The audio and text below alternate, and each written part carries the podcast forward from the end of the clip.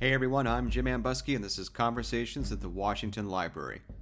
The Prince of Darkness wrought havoc on the souls of 17th century Christians living throughout the Atlantic world. Whether they called him Satan, the devil, Beelzebub, or by any other name, Lucifer tempted men and women to break their covenant with God in heaven and do his dark bidding on earth. At a time of great religious upheaval, when the Protestant Reformation swept through Europe and across the ocean to England's American colonies, fears of Satan's malevolent influence and the search for signs of his deeds were particularly intense in Scotland. A reformation driven largely by the Scottish clergy and gentry inspired Scots to see the devil's works in their everyday lives, question their salvation, and steel themselves against the possibility of eternal damnation. And just like in Salem, Massachusetts in the 1690s, Scots saw witches among them. Between the mid 1560s and early 1730s, Scots accused nearly 4,000 people of being in league with the devil. They executed many of these alleged conspirators. On today's show, Dr. Michelle D. Brock helps us understand why Satan held such powerful sway over Reformed Scotland, how Scottish witch hunting compared to the colonial New England experience, and perhaps the ultimate question in dealing with the supernatural, how do we know what we know? Brock is Associate Professor of History at Washington and Lee University. She is the author of the book Satan and the Scots The Devil in Post Reformation Scotland, circa 1560 to 1700, which was published by Routledge in 2016. More recently at W&L, Brock, along with Chris R. Langley of Newman University, is the co director of Mapping the Scottish Reformation, a digital mapping and biographical exploration of Scottish clergy between 1560 and 1689. Be sure to check out a link to this project in the show notes for this episode. And with that, let's hunt Satan in Scotland and the Atlantic world with Michelle D. Brock.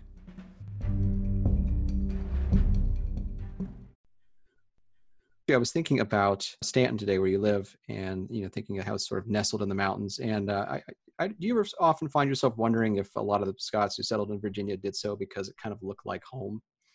Yeah, no, I think I think that that's at least partially the case. Yeah, um, I I don't know. I mean, it's not something I study in mm-hmm. particular, but yeah, there there's probably part of that.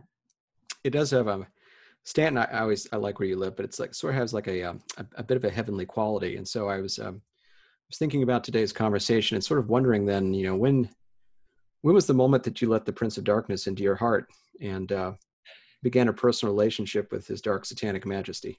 I get asked this question a lot, um, funnily enough. You know, so so the, the, the, very specific answer to that question um, is that when I was young, um, I I grew up in sort of an evangelical Protestant mm-hmm. background, and I, you know, went to Christian camps and these sorts of things. And I always had a little bit of trouble grasping certain aspects of belief. I mean, I understood the broader sort of corpus that we of, of things that we were supposed to think and do. Yeah. But but the belief bit was always elusive to me and I could never really personally connect with it. And so mm-hmm. I think in some ways my interest in studying um, religion and, and studying, you know, the devil in particular is is born of a desire to understand why people believe the way that they do and behave the way mm-hmm. that they do. Um, and you know as a kid as well i should say i was also really interested in the supernatural. So i would check out books on werewolves and vampires and the salem witch trials and things like that from my public library. So i'm sure i'm sure i had a reputation at my local sort of like you know local library. Um, and so one of the things that i think is so interesting about the devil is it's a way for me to get at both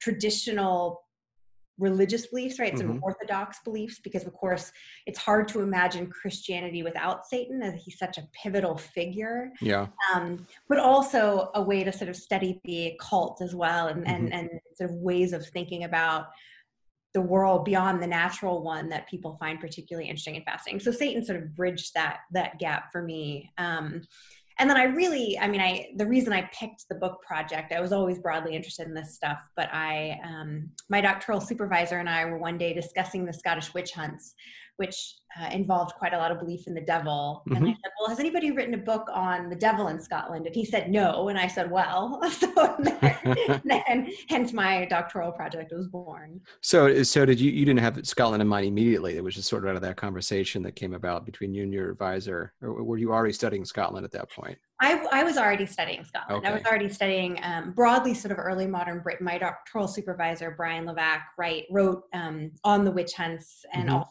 on law in, in both England and Scotland. So I, I, knew that I was broadly interested in Scotland, partially because I'd studied abroad there. Um, I see. As an undergraduate. And of course, like every other plucky young American, you know, you go to Edinburgh and you see the castle and you go to the Highlands and see um, the mountains. And when I learned that the witch trials in Scotland were particularly intense, that was mm-hmm. sort of mm-hmm. a hook for me. Um, I do want to talk about that in a little bit because I do want to draw some comparisons between what happens in Scotland in the 17th century what happens in New England in the 17th century. But let's talk more broadly first about the religious experience in 17th century Scotland in which your your study of the devil takes place. What's happening in Scotland in this period that that begins to I don't know if it's making people more acutely aware of, of the devil's presence in their lives or at least uh, encouraging them to look closer at uh, whatever kind of mischief he might be getting into. Yeah, so the parameters of my study, um, my my book began in 1560, so with the Scottish Reformation, mm-hmm. um, and it ends in the very early 18th century, so quite a broad scope. And this is is a period of religious development, religious change, um, and in some cases, particularly in the 17th century, quite a lot of upheaval. Um, the Scottish Reformation, in case listeners are not you know, sort of super up to speed on this, it takes a very different form than the English Reformation mm-hmm. does, right? Um, everybody knows about the English Reformation and Henry VIII, and um, basically, in some ways, paving a road to a break with the Catholic Church because he wants to sleep with someone who wasn't his wife at the time, right? and and and the English Reformation was very much top down, right, through legislation and decisions made by the monarch. It's a very different case in Scotland, um, where I wouldn't say the Reformation was bottom up in any sense, but it was mm-hmm. sort of middle out. So the nobility and um, the clergy increasingly start, for political as well as religious reasons, to break from um, the Catholic Church um, and Catholic leadership in Scotland at the time. And from the very inception, right, these reformers in Scotland, like reformers in a lot of places in Europe, had this view of the world as being torn in this cosmic struggle between God and the devil. Mm-hmm. Um, and we're increasingly prone, of course, to see their enemies as in league with Satan. Now, this isn't new to the early modern period. Yeah. But what you have after the Reformation, in Scotland in particular, is quite a lot of preaching about this topic, right? The sermon is the centerpiece mm-hmm. of the Reformation in Scotland, which is very much about seeking religious purity and thoroughness among the population, um, as opposed to in England, where I think the changes were much more structural in their inception about sort of sovereignty and power um, rather than theology necessarily. So, all the preaching about the devil is really critical. Um, mm-hmm. This is also a period in which at least among the elites who are literate and paying attention to these things they they think they're living under the shadow of the last days right that the apocalypse is just around the corner. And as such, um, this is this is actually something that Augustine wrote about. So again, it's not new; it just gets grasped onto. Yeah, the idea from the Book of Revelation that in the last days Satan is loosed from his chain, um, and because they really believe this, they're looking around them and seeing various levels of chaos. By the time we're in the mid 17th century, warfare, and really interpreting that as evidence of, of the devil's role in the world. You said that a, a, lot of what's driving this in, in Scotland is not the from top down, but it's the nobility, it's the clergy. So who are some of the, the major clerics who are you know preaching about the devil, warning of the last days, you know, encouraging their flocks to repent uh, before it's too late, even though you know we can talk about predestination as well. But uh, for some of them, it's already too late. yeah. So so we know that you know John Knox, who's of course the father of the Scottish Reformation in so many ways, um, wrote about the devil and, and preached about the devil and, and, mentioned sort of the wiles of Satan in this very apocalyptic, militaristic frame in some of his writings. We don't have many of Knox's sermons actually, mm. and most of the sermons that we do have are coming from the sort of middle of the 17th century during the height of the Covenanting movement, which was really a rebellion against the, the current king of Britain at the time, uh, king of England and Scotland, I should say, Charles I, who'd been using some sort of heavy handed policies um, in Scotland as elsewhere. And these Scottish Covenanters really saw their struggle, their personal struggle and their communal struggle as part of a mm-hmm. broader battle against Satan. So, folks like Samuel Rutherford writing really passionate sermons about the devil, he's sort of a leading um, Covenanter, Zachary Boyd, Michael Bruce. They're the names of a lot of these guys from the mid 17th century, spanning roughly 1638 to um, the 1660s, who talked a lot about Satan and his involvement in the world.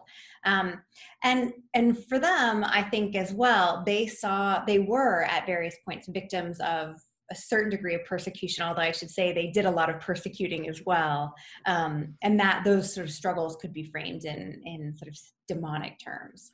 So, where does the concept of predestination fit in here? Early Americans teach about predestination in the New England context, and I'm curious to see how it's operating in sort of the same manner in Scotland in this period, and then how this battle between Satan and and God fits into this, and and if it's if God has loosened Satan in the last days and is ushering in the apocalypse, and some people have already been determined to be saved, and others are not going to be saved. Is there a space in there in which the devil, in a sense, has free will to wreak all the kind of havoc he wants to?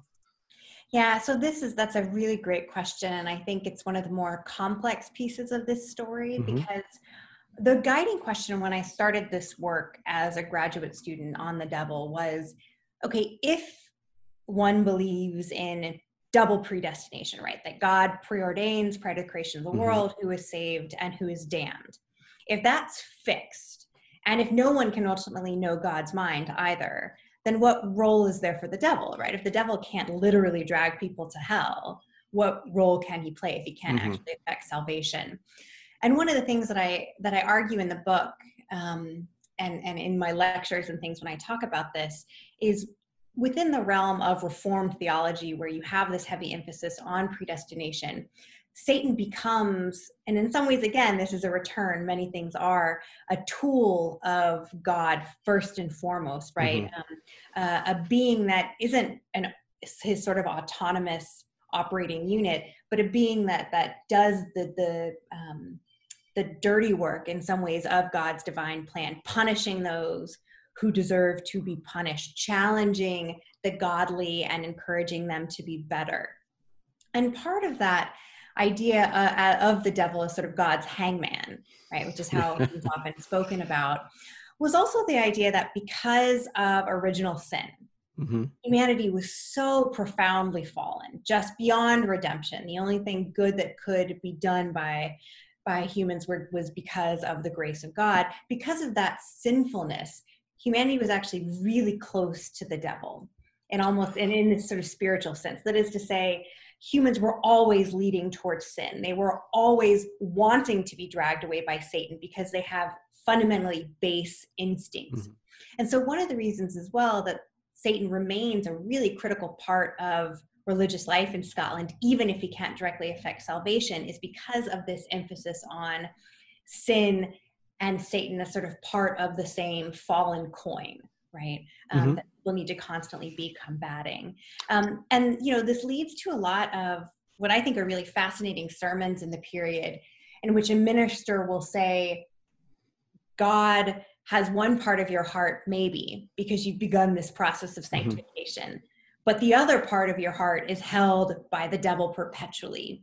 Um, there's another great quote from a sermon about um, the devil leads humans like dogs on a leash because they're so bound to him, right? That they're part of the same fallen natures.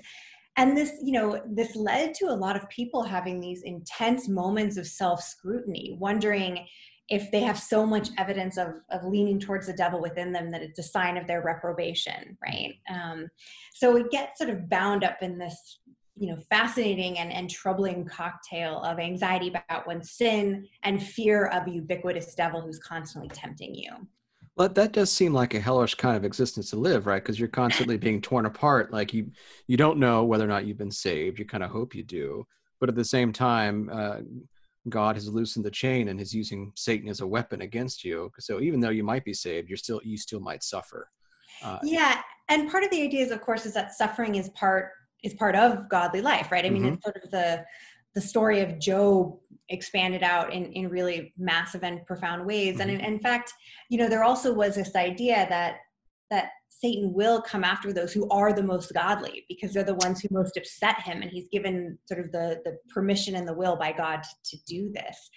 And you know, there's been a debate among historians who are interested in questions of Calvinist theology, Reformed theology, about whether or not it was fundamentally an anxiety producing mm-hmm. negative doctrine or whether the idea of predestination was ultimately this massive source of comfort that no matter what happened no matter how much you erred as all humans did you would eventually be delivered into the arms of god right because of of, of mercy and I have to say I fall down on in the the former camp. I think at least in what I've seen, there were some Scots who had a lot of spiritual confidence who didn't um, didn't you know constantly worry about salvation and instead could focus on combating satan see that as part of the godly path mm-hmm. but i think there were far more who heard all of these sermons about satan or saw evidences of, of witchcraft or, or whatever in their communities and really worried about their own inherent sinfulness to the point where some even contemplated suicide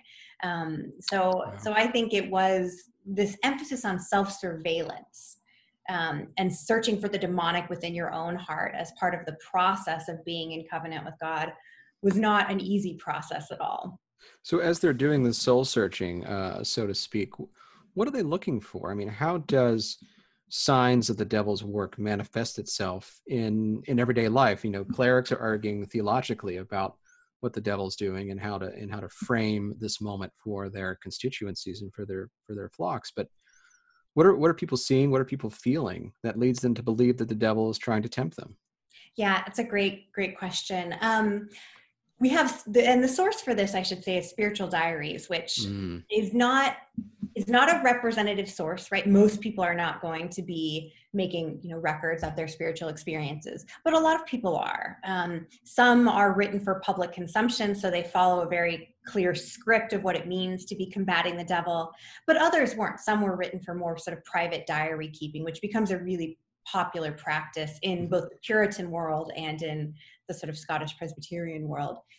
And they see all sorts of things as evidence that god that the devil is tempting them. Um, any sort of evil negative thoughts um, one of the things that i think is important for students to understand when i talk about this is reformed theology insisted that you controlled not only your words and your mm-hmm. actions but also your thoughts which is a profoundly difficult thing to do and so you know some i've seen diaries where people have written about having negative thoughts about someone else that were ungodly, unchristian, uncharitable, and thinking that maybe the devil was involved. Um, temptations of the flesh, right? These would, of course, be interpreted as that.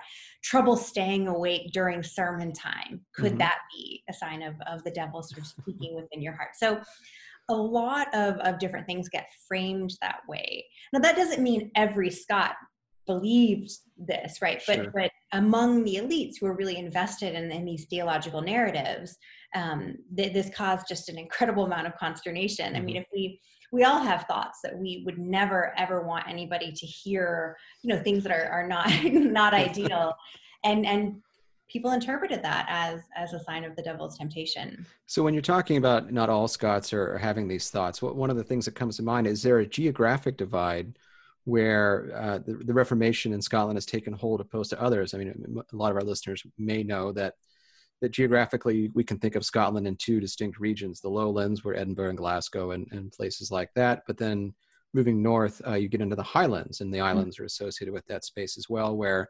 Catholicism really had a stronghold uh, in the northern regions. And so, is there a geographic divide in the religious sense as well? Yeah, there is. Um, I think it's hard to make a perfect comparison between mm-hmm. lowland Scotland and the Highlands for for a couple of reasons. Um, obviously, uh, we we tend to have for because of these sort of urban centers in the lowlands better records. Sure. Uh, so it's in some ways hard to gauge the extent to which even in more settled areas of the highlands and of course the highlands were much more settled in the period that i'm looking at than, mm-hmm. than now but still more spread apart than these urban centers in the lowlands. We just don't have quite quite the same resources. Now there were pockets of catholicism in the highlands but actually I think some folks have sort of interpreted Catholicism as the driving force behind, say, by the time we get to the 18th century, the Jacobite Rebellion. Mm, sure. There were actually more co- committed Episcopalians uh, in the Highlands than there were Catholics, which is uh-huh. really interesting. Although there, of course, are very famously Catholic clans, MacDonalds and so forth. so, so there were differences, and and and one of the main reasons I think that you get much more of this full-throated reform theology in the lowlands. Mm-hmm. While in the highlands, there's still the, the, the preservation of some of these traditional Catholic beliefs, as well as folkloric beliefs and fairies and things like that, really um, still continue to flourish in the highlands, is because of the fact that basically every single parish in the lowlands has a kirk session. Mm. and the kirk session is a local for listeners who don't know is a local ecclesiastical court that's charged with enforcing morality in a given parish. So basically you know dragging anyone before the session which is made up of a number of elders drawn from the community for things like drunkenness um, sleeping on the sabbath fornication adultery all of these sorts of moral crimes and the Kirk session, and this is the subject of, of Margo Todd's really wonderful book on the culture of Protestantism in Scotland, hmm. was, I think, the biggest reason why the Scottish Reformation, at least in the lowlands, was so thoroughgoing. Because the elders who made up the Kirk session were drawn from the local community. Ordinary people came before the Kirk session as witnesses, as defendants, as parts of these cases. And so it became sort of a vehicle for enforcing the things that were done in Kirk on the Sabbath day. They could be mediated through the Kirk session. Um, the Kirk session also dealt with things like poor relief, which of course mm-hmm. made it a very appealing body um, in, in, a lot of respects. There are not as many Kirk sessions up in the Highlands. They certainly have them, mm-hmm. but the great distances in some of these places can make it a bit harder to get to and from a Kirk session, um, to have as frequent meetings. So, so I would say there's certainly reform theology and you know commitment to some of these ideas in the highlands but there's less control um, on the part of these local mm-hmm. local parish kirk sessions it makes me think of another question and thinking about sources of evidence i mean we, the devil is a supernatural figure he he may be tempting you but in ways that he's not exactly writing down and, and sending mm-hmm. you a letter or or maybe he is but how do you as a historian deal with supernatural evidence and and use that to interpret what people are thinking feeling mm-hmm. and trying to understand this moment yeah this is another really good question um, so the first thing that i'll say about that so students will often ask me things like this you know yeah. how, well how do we know any of this stuff and i often say and maybe this is a controversial thing to say but god is just as unknowable as the devil, mm. right? God mm-hmm. is just as unknowable as fairies and angels and you know elves, anything that sort of operates in the preter or supernatural realms, mm-hmm. right? Um, and so when we're asking about this question of belief, all we have is what, as you say, people write down what they say yeah. about their experiences, what they say before a court, what they say in a sermon, what they say in a letter, what gets printed in a pamphlet or a broadside detailing something salacious. So I think it's important to think of belief um, and belief in the devil or belief in God. It's as much a an event as an ethos, right? There's mm-hmm. the event of when you pronounce your belief. It's an event when you make this diary. It's an event when you're sitting in Kirk and your mind is starting to wander and you think the devil is sort of drawing you somewhere else. Those things are events. But together they're an ethos mm-hmm. right they're they're something that's informing one's patterns um, of behavior and practices and i say ethos rather than ideology because i think ideology implies something much more thoroughgoing and scottish mm-hmm. demonic belief isn't bounded really narrowly even within the sort of strict reformation context it's mm-hmm. actually can fall along a spectrum some people have more traditional beliefs that is to say beliefs that are more similar to you know folklore or or catholic beliefs some are thoroughly reformed most are somewhere in the middle and we can only attempt to tease out belief um, from from these records. And in the book, I, you know, which I wrote four years ago, but it's fun to to talk about again. It seems, um, gosh, time time flies when you're trying to get tenure. I guess Satan's always a good topic. So yeah, he's, he's always, always, a good topic. He's always um, fresh. One of the things that I tried to do with the book was make sure that I was looking not just at strict theological works, yeah. not just at sermons, but and not just at spiritual diaries, but also pamphlets, mm-hmm. court records, witchcraft documents, and that sort of thing. Um, to the question of does it matter whether or not it was true? Yeah. And you know, this is something again that I get asked a lot. Well, were they actually experiencing the devil?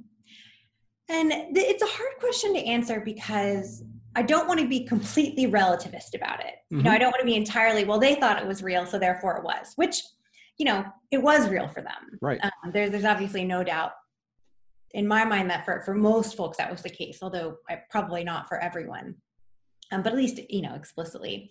So we're never going to be able to, it's beyond the realm of whether or mm-hmm. not histor- historians are not going to be able to prove or disprove the devil or prove or disprove God or anything like that. Um, but we know it, it mattered for people. So I have to say, I, am still thinking through how to answer that question, mm-hmm. right? Um, were they really experiencing this? And you know, it's it's interesting. I feel quite comfortable saying, in the context of early modern witch belief, that people were not going to demonic Sabbaths and engaging in orgies with the devil. I mean, that, there's no obviously that did not transpire.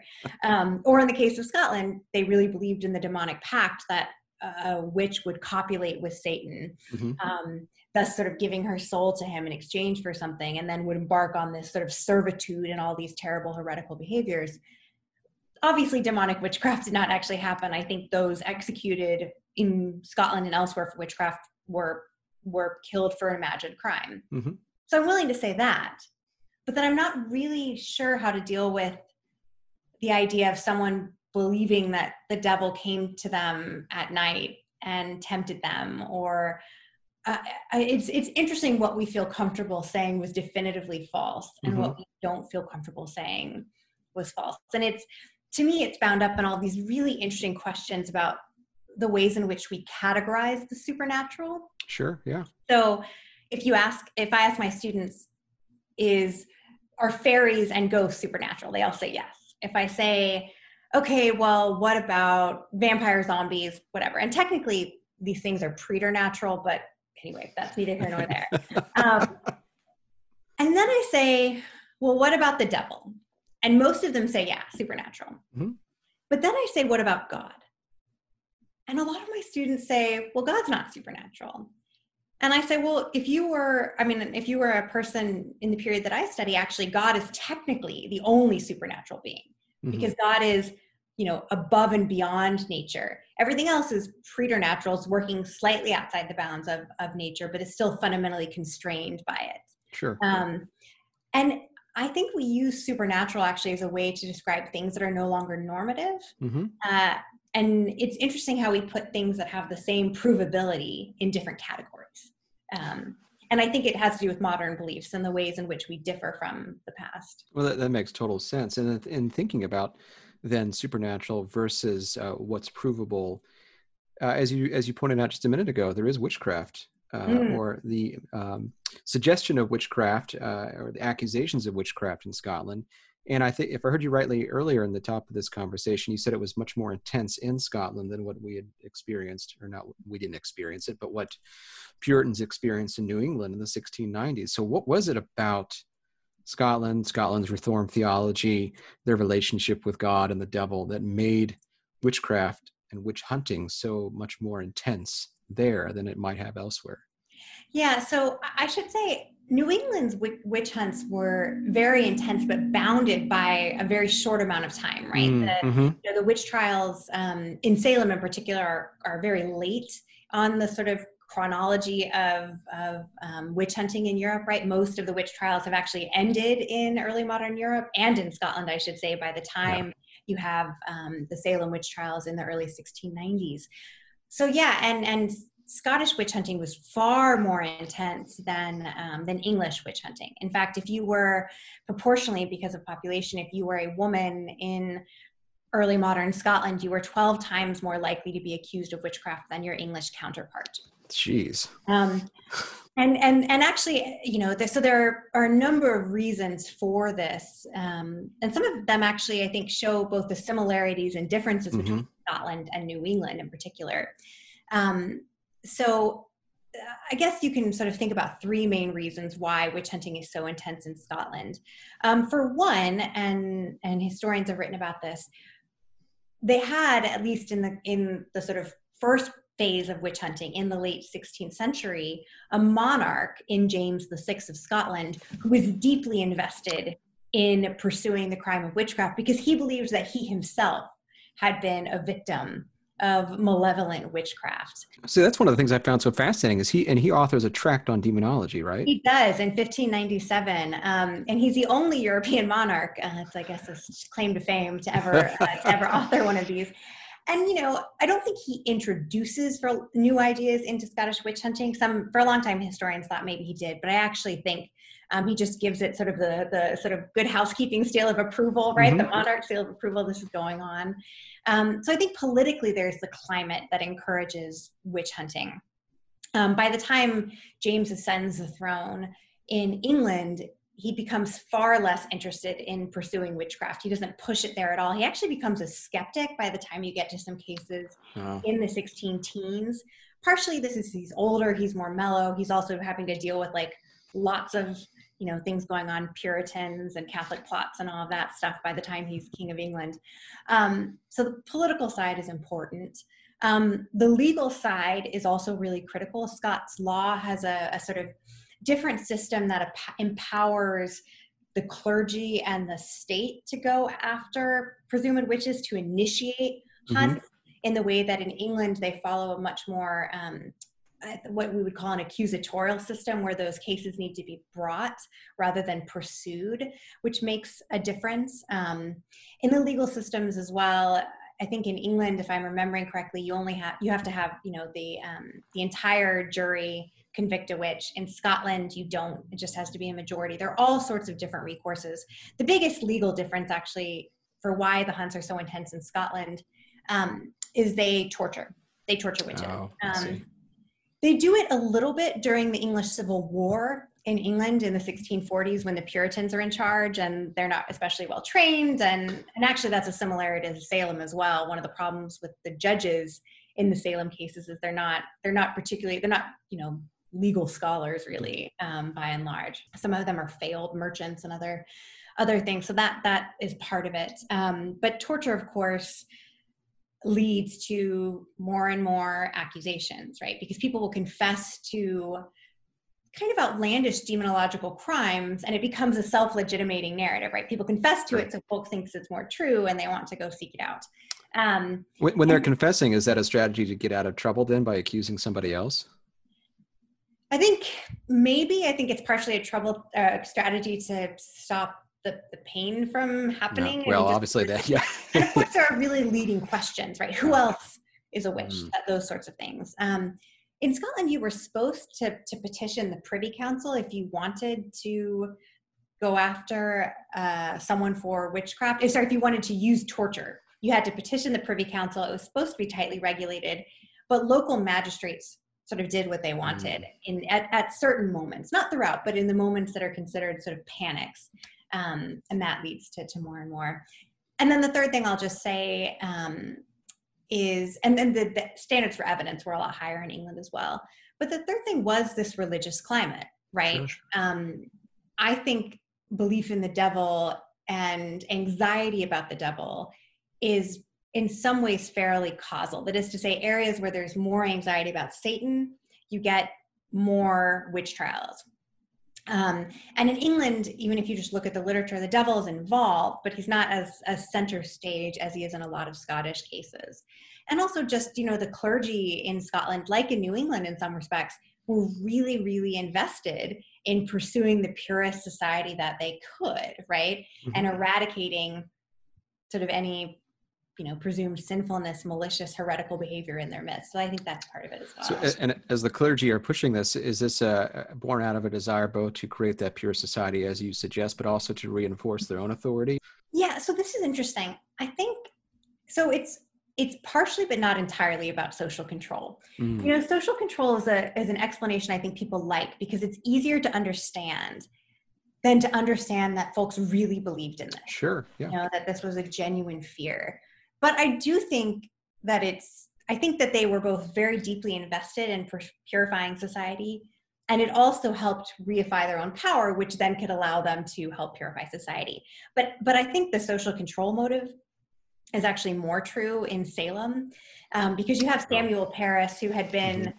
Had this sort of failed career he's he's just he's a hot mess he's not great um, and he he's there you know t- two different sort of factions within um, salem town and salem village one supports him, one doesn't. And so he really has this chip on his shoulder. Mm-hmm. So I think Samuel Parris goes hard after the witches in Salem as a way to prove himself.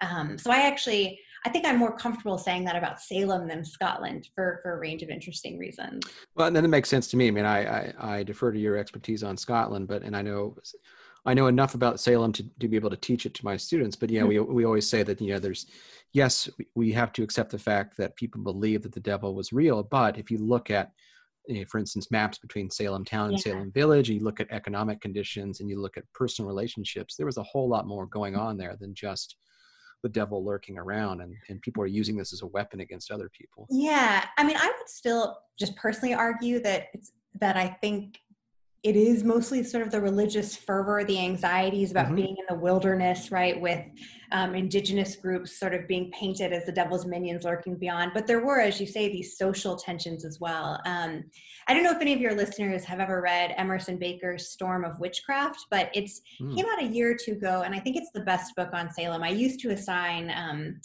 uh, Salem Possessed by Boyer Nissenbaum, which has those great maps. Mm-hmm. But I, I thought it was too much of a sort of social and economic analysis rather than a, the, a religious one. So Emerson Baker's Storm of Witchcraft, I recommend it to the listeners as, as if they wanted to learn about Salem, it's great. I'll have to check that out. And actually, I was going to ask you if, if you have ever read Mary Beth Norton's um, book on the Salem witch trials. And, and yeah you know, part of it, what she's arguing is that the memory of, of indigenous warfare in the decade prior really shaped how people thought about the wilderness and and about the devil's presence in those spaces.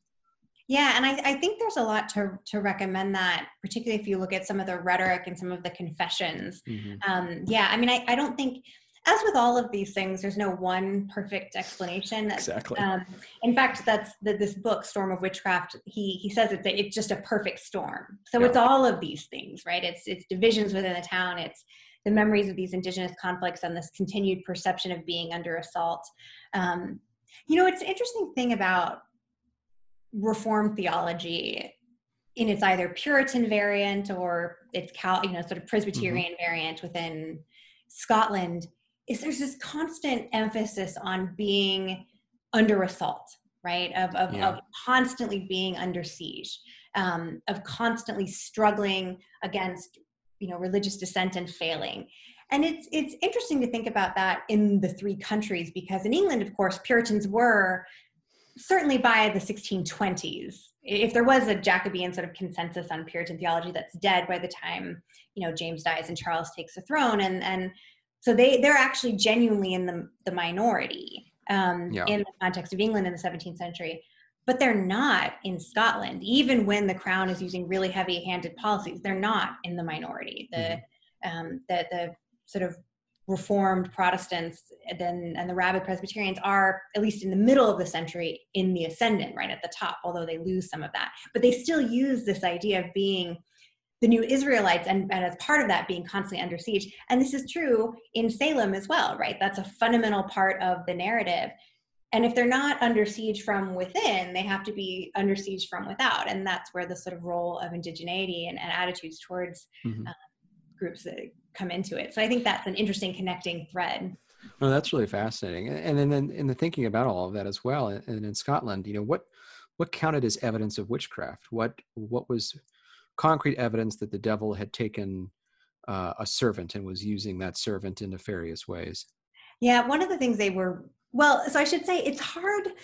It's hard to get most courts, uh, and this is actually not just true in Scotland. This is true broadly in early modern Europe wanted either you know two eyewitness accounts or they wanted a confession and it's hard to get an eyewitness account of someone committing harmful magic, maleficium, right, at the behest mm-hmm. of the devil. You know, it's one doesn't you see the after effects, but it's hard to catch someone in the act of an imagined crime, right? Um, so other, I mean, confessions themselves were the critical piece of evidence. Also, things like the devil's mark, um, which is a sort of fascinating eh, obsession of some of these um, folks involved in the Scottish witch trials. The the devil's mark was um, the the idea that when a witch entered into a pact with the devil, which is an inversion of the covenant with God, right? Mm-hmm. One of mm-hmm. the reasons Scots are so obsessed with the pact is because it's a perfect inversion of the covenant they were they were supposed to be making with God. But when the witch entered into this pact um, and would have sex with the devil, the devil would leave his mark on her body.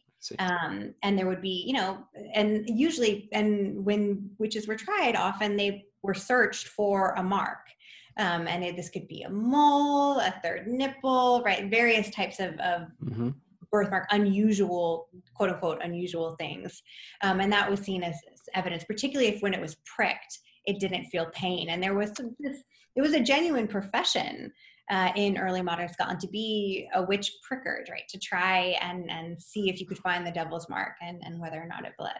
It must be an interesting resume to have then. Indeed, indeed. Um, yeah, I mean, you have you have corollaries to this, I should say, uh, in England and in other places, right? There's the famous witchfinder general uh, Matthew Hopkins in the 1640s in England, who rides through the country during the English Civil Wars and gets people to actually pay him to hunt witches in their community, right? It's a, um, with a heavy dose of misogyny and abusiveness. Oh so, yes, yeah. Yes.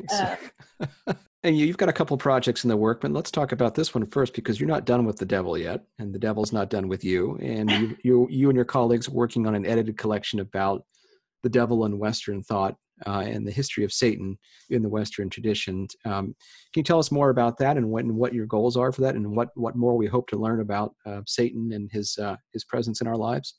Yeah. Um, first of all, I'll just say that that a couple of folks have made the comment to me that in this moment in, in 2020 it's it's interesting to be studying the devil because might as well since we're all already in hell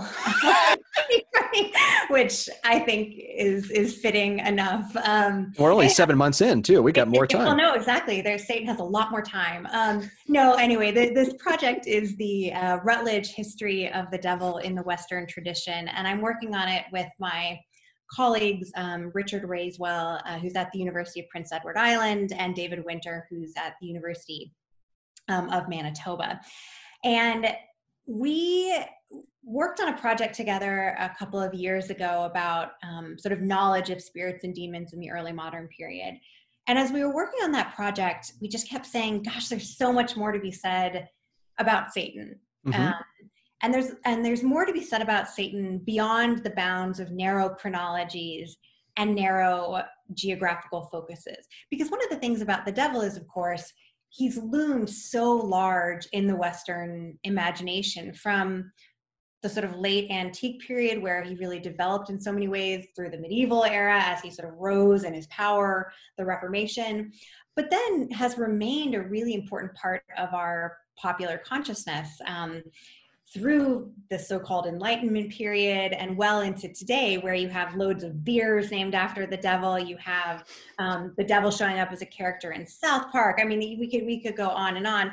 And of course you know things like in the 1980s the satanic panics right? Um, yeah. so one of the goals of this project is to ask how and how and why the devil has been so intrinsic to the construction of the western mm-hmm. tradition. In some ways the devil was and always has been a black mirror, right? A way that we try to negatively define ourselves. Um, the devil can be this repository for all these things about society we don't want to be. And I think we still use the concept of evil that way, right? Um, yeah. And in ways that are really um, dangerous at times. And so this is a project about the devil, why the devil still matters, mm-hmm. Um, about demonization throughout history, and about the people who both sought to understand the devil and the people who have been victims of those understandings. So it's a big volume, like 40, sorry, 30 chapters, um, all sorts of authors who are at the beginning of their career, at the end of their career. We're really excited about it. We have have chapters on things like the devil and war, so how ideas about Satan influenced warfare. Um, and these chapters are not chronologically bounded in a strict mm-hmm. way. They're meant to be kind of broad and encompassing. We have a chapter on the digital devil and the ways in which in gaming and internet speak, the devil is part of that. And how even in these sort of modern era, we still allow demonological norms to frame some of our thinking. Well, that sounds fascinating. I'm I'm actually really looking forward to that. And I I've forgotten about Satan in South Park, so thank you for. Yeah, well, listen, I have a endless endless Satan jokes that I could. yeah. so, well, in addition to that, you've got a couple other things going on that I want to talk about just briefly. Um, one is a digital project that actually is looking at uh, the clergy in uh, 16th and 17th century Scotland.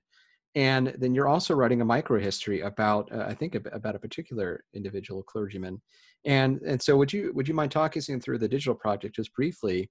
And actually, I might, I, you know, at some time later, we'll have to have you and Chris Langley, your your co-pilot on that project, on to talk about it more extensively. But uh, I want to hear a little bit about that. But then also talk briefly about this microhistory and and uh, and, and learn more about that project. Yeah, so I am working with my colleague Chris Langley, as you mentioned, who's um, a professor in Birmingham at, uh, um, Newman University there. And this project is called Mapping the Scottish Reformation, and it's funded by the National Endowment for the Humanities, as well as the Strathmartine Trust, uh, a granting body mm-hmm. in Scotland. And its aim is to build a database and uh, interactive map of all the Scottish clergy between the Reformation in 1560 and the Revolution in 1689.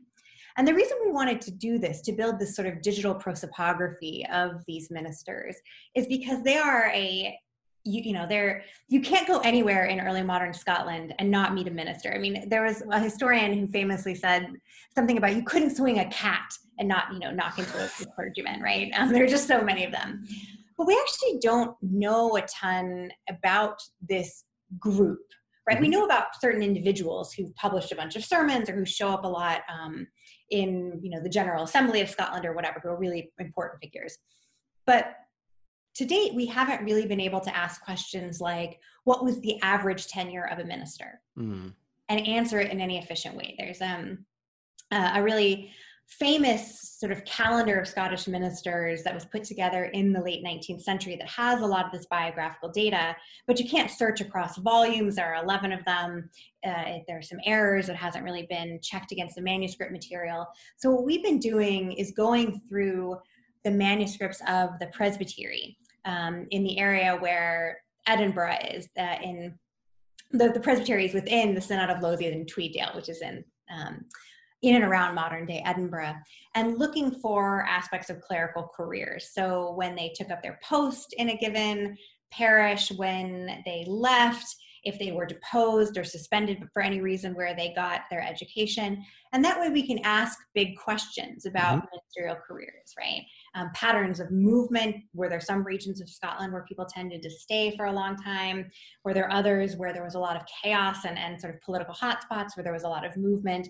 So trying to get to grips with the trajectories of the Scottish clergy as sort of a body and to build a tool that will be useful for, um, for, for scholars who want to ask these questions and to do so in a way that connects them with the manuscript material. Um, we've been putting all of this data that we've gathered um, and we've gone through like 4,000 pages of Presbytery records um, and we've put it in um, onto Wikidata. Mm-hmm. And we're using that to run sort of initial initial queries um, and eventually, we've, we've just agreed to do this. We're partnering with the University of Edinburgh in the autumn uh, to build a pilot user interface. And so that will be put together in um, August, September, October, and then certainly by the end of the year, we hope to have that up and running. So anybody who wants to be able to map these journeys of the ministers just within this one synod region, right around modern day Edinburgh, they can do so. And and then the goal is, of course, to expand this to all of Scotland. Yeah. So well, that's terrific. Ages. Um, and I know you and Chris have been working on it for a long time, so I'm really excited to see uh, this this version one here. And and uh, can folks follow along your progress now, and and, and how can they do so? Yeah, they can go to um, www.mappingthescottishreformation.org um, or follow us on Twitter at MappingScotsRef. Um, and yeah, I should actually say also, you would ask about my current book, which I would be excited to talk about. Yeah. So I clearly am interested in ministers. Mm-hmm. Um, I'm interested in belief, these sorts of things. And my first book on the devil was really broad. So 1560 to early 18th century, I think was probably too broad actually. Um, I could name other flaws with it, but I wanted to do a more focused study. Um, and I love microhistory as a genre. Mm-hmm. Um, you know, the study of a person, a place, an event, something that you can use to extrapolate broader trends about a given period and really understand the texture of, of life somewhere. Mm-hmm. So I am writing a book um, on the town of Ayr, which is in the southwestern part of Scotland, right on the sea. Um, it was a sort of radical city. It was a part of the sort of Covenanter heartland. So the most hard, a lot of the most hardcore Presbyterians come from this area. And they had the same minister for nearly 45 years, a guy called William Adair.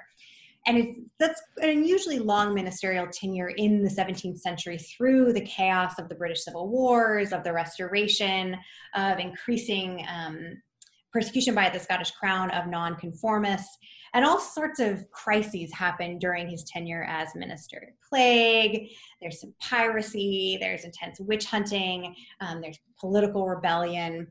And I'm interested in thinking about the ways in which Protestant identity was formed, expressed, and performed really in this community through those interlocking crises. So, um, so I'm working on that, uh, and I'm hoping to write it in a way that it's accessible for both scholars and mm-hmm. students who want to learn about the really complex ecclesiastical and theological situation of 17th century Scotland. Well, I want to pick up on this theme of microhistory for a second, and you and I have talked about this very briefly before.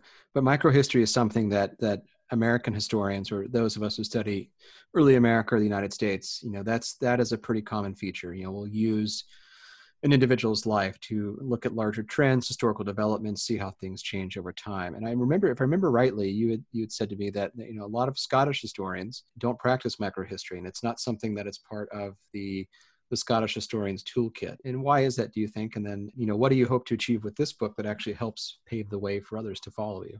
Yeah, I mean, I, I want to be clear. There are some really great regional studies, yeah. right? Mm-hmm. In, of the Reformation in Fife, for example, or um, in in various parts. I mean, there. So there. I don't want to say that there are no microhistories. There's also a really good um, microhistory that's sort of properly a microhistory um, on the blasphemies of Thomas Aikenhead, someone, the last person executed for the crime of blasphemy at the end of the 17th century in Scotland. Uh, it's by Michael Graham. It's a, it's a really good book. But in general, there hasn't been this attempt to write microhistories that, at least in the sort of historiographies of early America or of Europe, are written to be accessible for mm-hmm. students as well as scholars.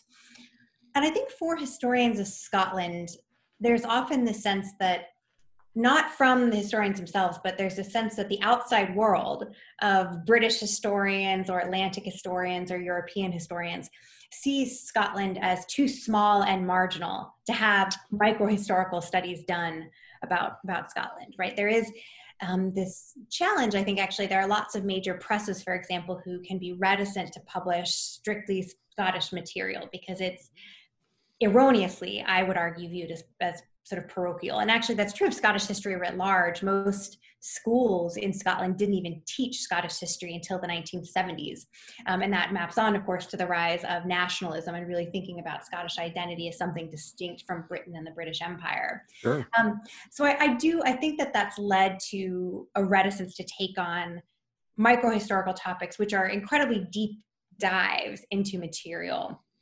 But I think actually, that at least in my view what's great about microhistories and what i hope to do with what what i'm writing um, is show how a community like Ayr was not just some off the beaten path scottish community. It was you know densely intertwined with all of these other um, worlds and communities, right? You have traders mm-hmm. going to Barbados by the middle of, of the century. You have um, a lot of familial connections with Ireland because it's a port. You have Frenchmen and Dutchmen getting shipwrecked there. You have you know, uh, Cromwell's army occupying the city for the entirety of the 1650s. All of which is to say, early modern people were not confined to a space. Early modern right. clerics were not completely insular in their thinking. They were engaged with all these other communities of, of belief and practice. And so I'm hoping in some ways to put Scotland both on the micro historical mm-hmm. map, mm-hmm. but also to sort of dispel any idea that that Scotland was a backwater. Um, because in fact, and particularly for communities on the water, they are um, thoroughly bound up with a lot of really important developments, particularly in the 17th century. Well, I think folks will be excited to see that when it comes out, and certainly, you know, we'll have you back on the program to talk about that when whenever yeah. it's it's published. Um, Mikki, thank you very much for taking the time. I know it's it's a strange time where we had intended to actually sit outside and record, but it's about 100 degrees in Virginia right now, so we decided that was not a great idea. so no, definitely not. So uh, take care of yourself, take care of your soul, and uh, come back and see us when uh, Mapping Scottish Reformation is in full swing and uh, your new book is out. Great. Thank you. Thank you. Thanks for joining us today on Conversations, a production of the Center for Digital History at the Washington Library. This episode was hosted and produced by me, Jim Ambuske, with editorial assistance from Jeanette Patrick and support from Mount Vernon's Media Department. Be sure to subscribe to Conversations on Apple, Google, Stitcher, or wherever you enjoy your favorite programs. Have a question for the podcast team? Send it to us at conversationspodcast at mountvernon.org and we might feature it on the show. If you'd like to support this podcast, you can do so by going to mountvernon.org slash podcast. Thanks for listening and we'll see you next time.